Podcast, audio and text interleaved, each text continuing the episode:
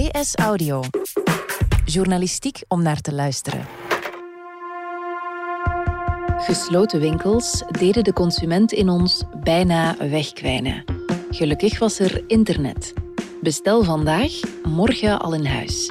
En zo bestelden we online een ongeziene pakjesberg bij elkaar. Voor Bpost op een zeker moment niet te overzien. De kritiek was onverbiddelijk, maar hoe terecht was die? En waar liep het mis? Het is maandag, 4 mei. Ik ben Nele Eekhout en van op afstand is dit DS Audio.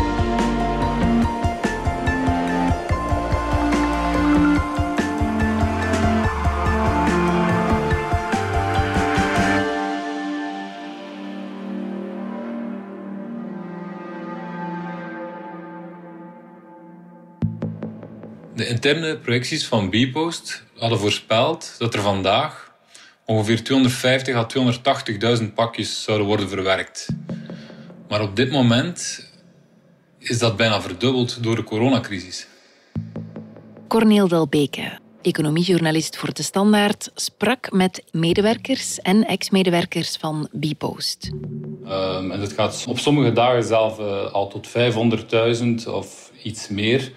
Wat een ongeziene stijging is op enkele weken tijd. Managers, sorteerders en postbodes die allemaal bevestigden. Deze pakjestoevoer hadden ze nog nooit gezien. Ik sprak met uh, verschillende sorteerders en ook uh, vakbondsafgevaardigden. En uh, ja, zij zeggen toch dat er een, niet alleen een gigantische volumestijging is geweest de laatste weken, maar ook dat er helemaal andere pakjes toekomen die daarvoor zelden werden gezien of toch veel minder.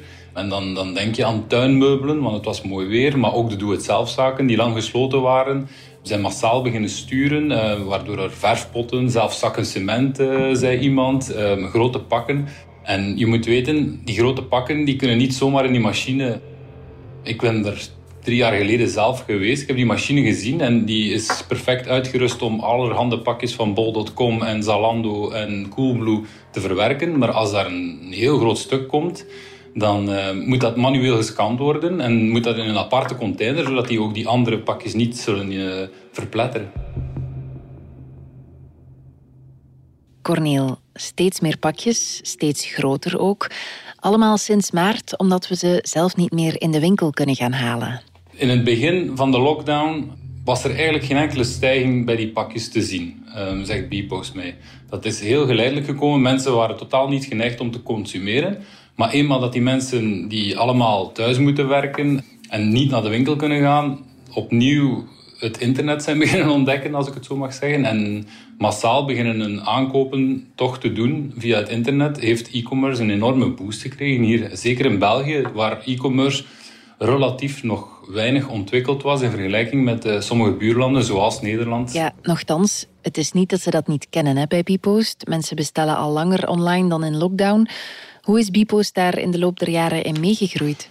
Ja, Bpost uh, heeft die pakjesmarkt helemaal omarmd. Heeft ook enorm veel investeringen gedaan om de voorspelde groei van pakjes te kunnen opvangen. Ik ben zelf drie jaar geleden, in tweede, eind 2017 was dat, ben ik naar het nieuwe sorteercentrum, of de opening van het nieuwe sorteercentrum in Brussel geweest. Nieuw, Nieuw Brussel X. Daar werd de, de grootste sorteermachine van de Benelux voorgesteld. Het nieuwe sorteercentrum zal eind 2017 de sorteeractiviteiten van de parcels centraliseren. En anderzijds zal het de brievensortering van Vlaams-Brabant en Brussel huisvesten. Die kan tot 300.000 pakjes per dag verwerken. Op dat moment verwerkte Bposter 175.000 per dag. Dus Bpost leek met die machine toch wel gewapend en met dat nieuwe sorteercentrum gewapend voor de toekomst. Het feit dat het een volledig nieuwe uh, sorteerinfrastructuur is, betekent dat we kunnen gebruik maken van de laatste technologie op niveau van barcodelezing, ondersteunende systemen en automatisatie. Maar hoe die toekomst eruit zou zien, dat kon drie jaar geleden natuurlijk nog niemand vermoeden. Hè? Jij hebt het zelf een perfecte storm genoemd, Corneel. Ja, dus um, ze, ze, waren zeker voorbereid op een gestage groei en dat was goed voorzien. Maar in maart krijg je inderdaad die lockdown op 13 maart. En dat eerste weekend valt dat allemaal wel mee. Maar op een bepaald moment beginnen die pakjes ja, exponentieel te groeien. Nu, als er iets is wat wel boomt nu, dan is dat wel het online shoppen. Pakjesdiensten worden overladen met opdrachten. Bpost, Bpost. Bpost wordt overstelpt door leveringen. verwerkt dubbel zoveel pakketten als anders. Bovendien moet je weten, ja, op dat moment is de coronacrisis nog maar net losgebarsten. Is er enorm veel ongerustheid. Iemand van de vakbond vertelde mij dat er inderdaad verhalen rondgingen dat uh, dat virus uh, aan pakjes bleef kleven. Dat gaat over internationale pakjes die soms van China komen. Dus ja, mensen zijn daar ongerust over. Uh, mensen weten niet hoe veilig het is om naar, naar het sorteercentrum te gaan. Het is ook niet zo makkelijk om meteen 1, 2, 3 die social distancing te garanderen. En ik hoor toch van veel werknemers van Bpost dat zeker in Brussel, ik, ik heb daar geen officiële cijfers van, maar zeker in Brussel was er toch een opvallende afwezigheid en uh, waren veel mensen ziek. Waardoor het ook ja, moeilijker was om, om, om al die pakjes verwerkt te krijgen. En uh, op dat moment valt ook een, uh, die grote sorteermachine, een New Brussel X, valt uit. En dat is natuurlijk niet zo lang. Die technische pannen blijft heel even aanslepen. Ik dacht een, een, een, nacht of zo. Maar ja, natuurlijk, als je die even stillegt, ja, dan stapelen die pakjes op. Dat is een, een, een onstopbare stroom van pakjes die aankomt. En uh, die moet je allemaal verwerkt krijgen. Dus als er, uh, als er zand in de machine komt, dan uh, loopt de, achterstand snel op. Een manager vertelde mij dat er 70 à 80.000 pakjes niet verwerkt raakten op een bepaald moment vorige week. En je moet je voorstellen dat die daar inderdaad fysiek staan, al die pakjes. 70 à 80.000 is toch een enorme berg. En waardoor je niet meer aan die achterste pakjes kan. En dan heeft Bpost ook beslist om het principe um, last in, first out te hanteren. Waardoor dat ze toch die achterstand niet uh, groter lieten worden. Maar daardoor bleef die pakjesberg wel staan of kon die heel moeilijk afgebouwd worden. Corneel, ik zie nu magazijnen vol schoenen en zakken cement en tuinmeubelen. Klopt dat? Ja, ik ben er niet geweest, maar dat vertellen de mensen mij wel. Dat er inderdaad, dat al die magazijnen vol staan. Letterlijk tot op de nok gevuld. Maar ondertussen vertelt Bpost mij wel dat al die achterstand is weggewerkt.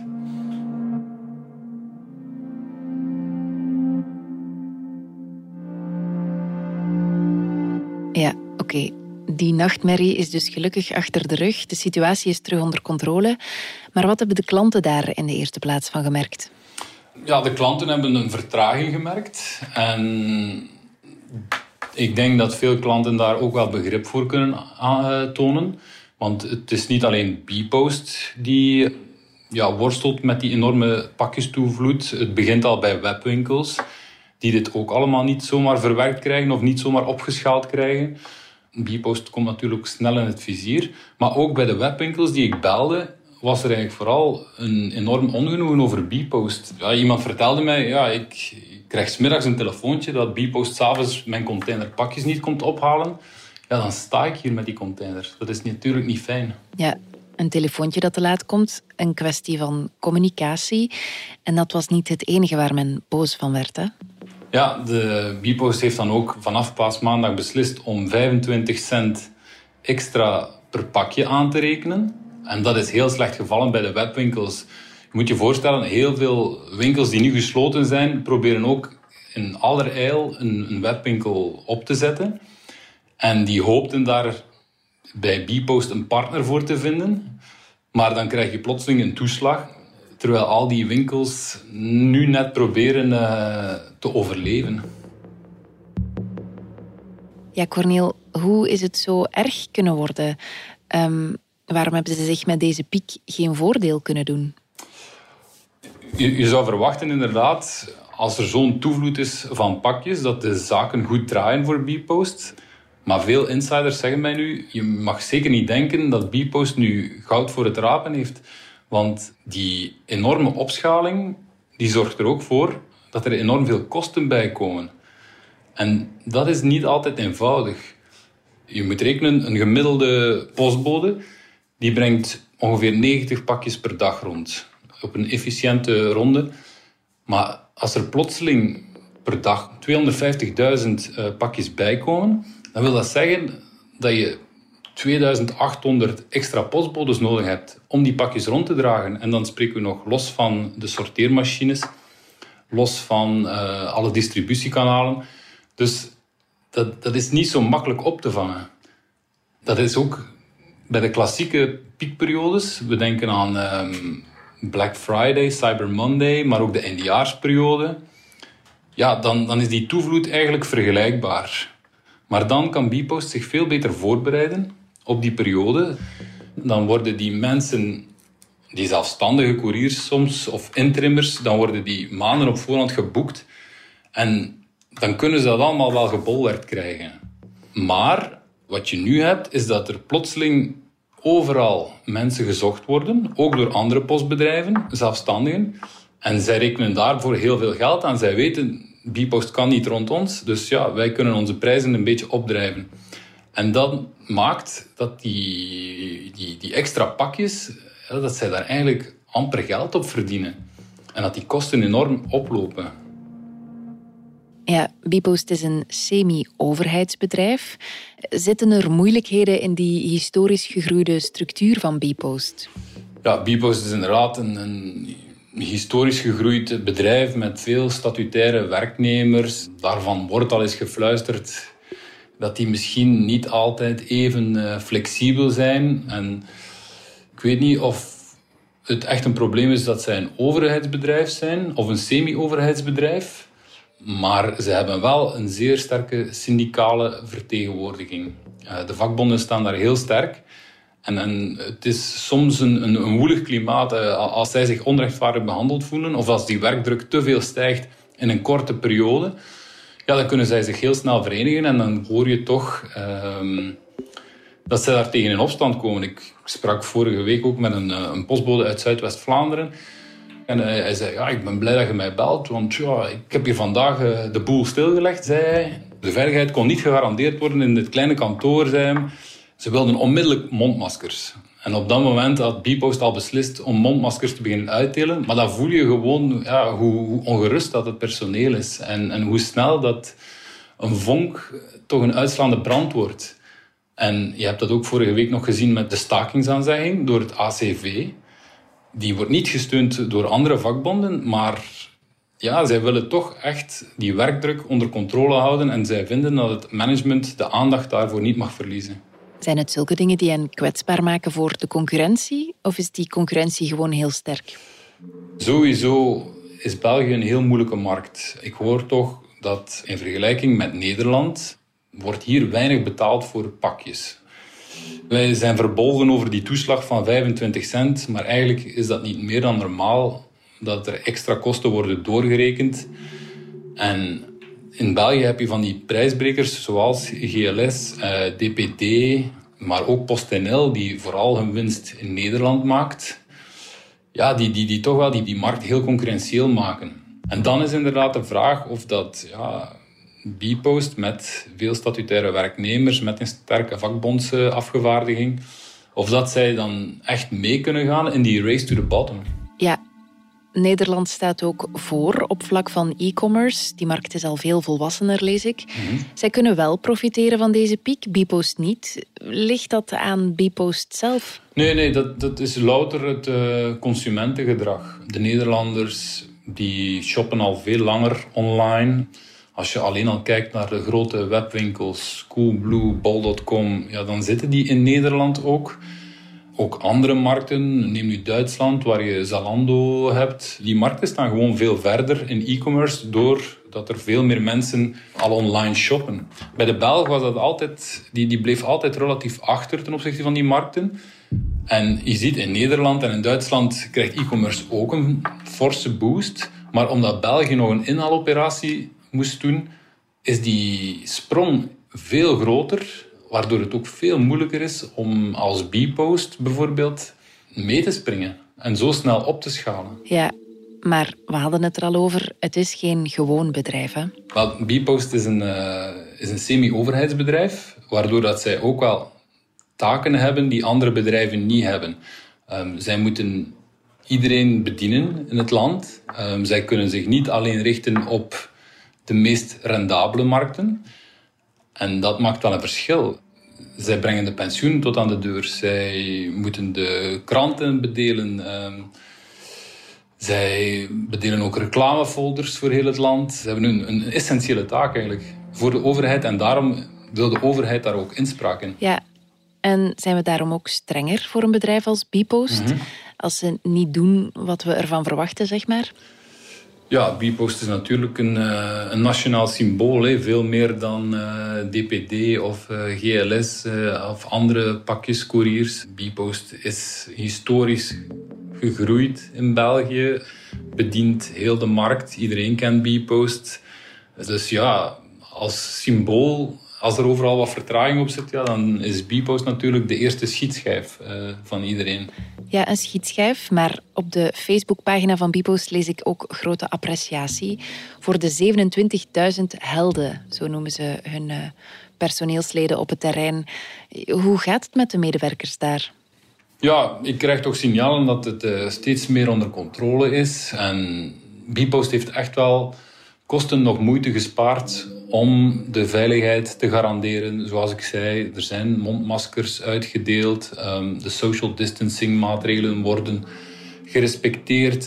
In distributiecentra gaan ploegen in verspreide slagorde aan de slag om zoveel mogelijk uit elkaar te kunnen werken. Dat is niet altijd eenvoudig als je een pak, een zwaar pak met twee moet dragen om die afstand te respecteren. Alle inspanningen worden daarvoor gedaan. En bovendien hoor je ook iedereen getuigt daarvan dat er enorm veel inspanningen worden gedaan door het personeel. Vorige week zei mij iemand dat er ondertussen 280 mensen uit de administratieve diensten op het terrein aan de slag waren. Er zijn mensen uit de administratie die pakjes ronddragen. Dus dat getuigt wel van enorme solidariteit onderling. En de zin om, om er toch iets van te maken en die ongeziene uitdaging aan te gaan. Grote inspanningen en toch zoveel kritiek verwerken, dat kan ook wel wegen, stel ik mij voor. Maar ja, ik, ik, ik hoor wel een beetje ontgoocheling bij Bpost. Vooral die werknemers, zij ja, draaien hun botten af, als ik het zo mag zeggen, terwijl er toch heel veel kritiek komt. Ik sprak met uh, Karel Bosmans. Hij is de e-commerce manager van uh, Schoenen Torfs. Wouter Torfs had ook twee weken geleden, denk ik, um, had kritiek geuit op Bpost. Omdat er inderdaad containers niet werden opgehaald. En, maar vorige week zei hij hem ook al van ja, we zien die problemen bij alle andere spelers ook. En we hebben ondertussen weer goede contacten met Bpost. En je merkt wel dat er heel veel inspanningen worden gedaan om toch de klanten tevreden te houden. Hoe geraakt zo'n bedrijf van die slechte reputatie af?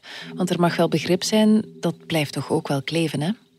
Ik denk dat mensen vooral ontgoocheld zijn geweest in de communicatie van Bpost op een bepaald moment, omdat die nogal onverwachts die toeslag hebben aangekondigd. En mensen begrijpen dat niet. En die verwachten inderdaad van een overheidsbedrijf of een semi-overheidsbedrijf dat zij net iets meer inspanningen doen voor de lokale klanten.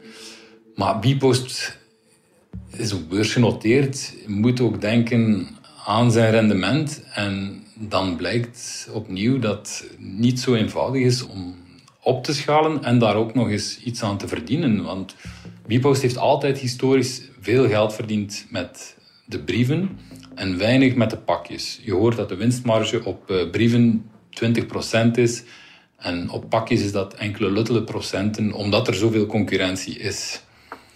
Dus ja, die omslag is wel enorm. En de vraag is ook of dat Bpost op die manier in, in die nieuwe wereld een rendabel model kan vinden. Corneel, zijn onze verwachtingen van zo'n pakjesdienst of van Bpost realistisch?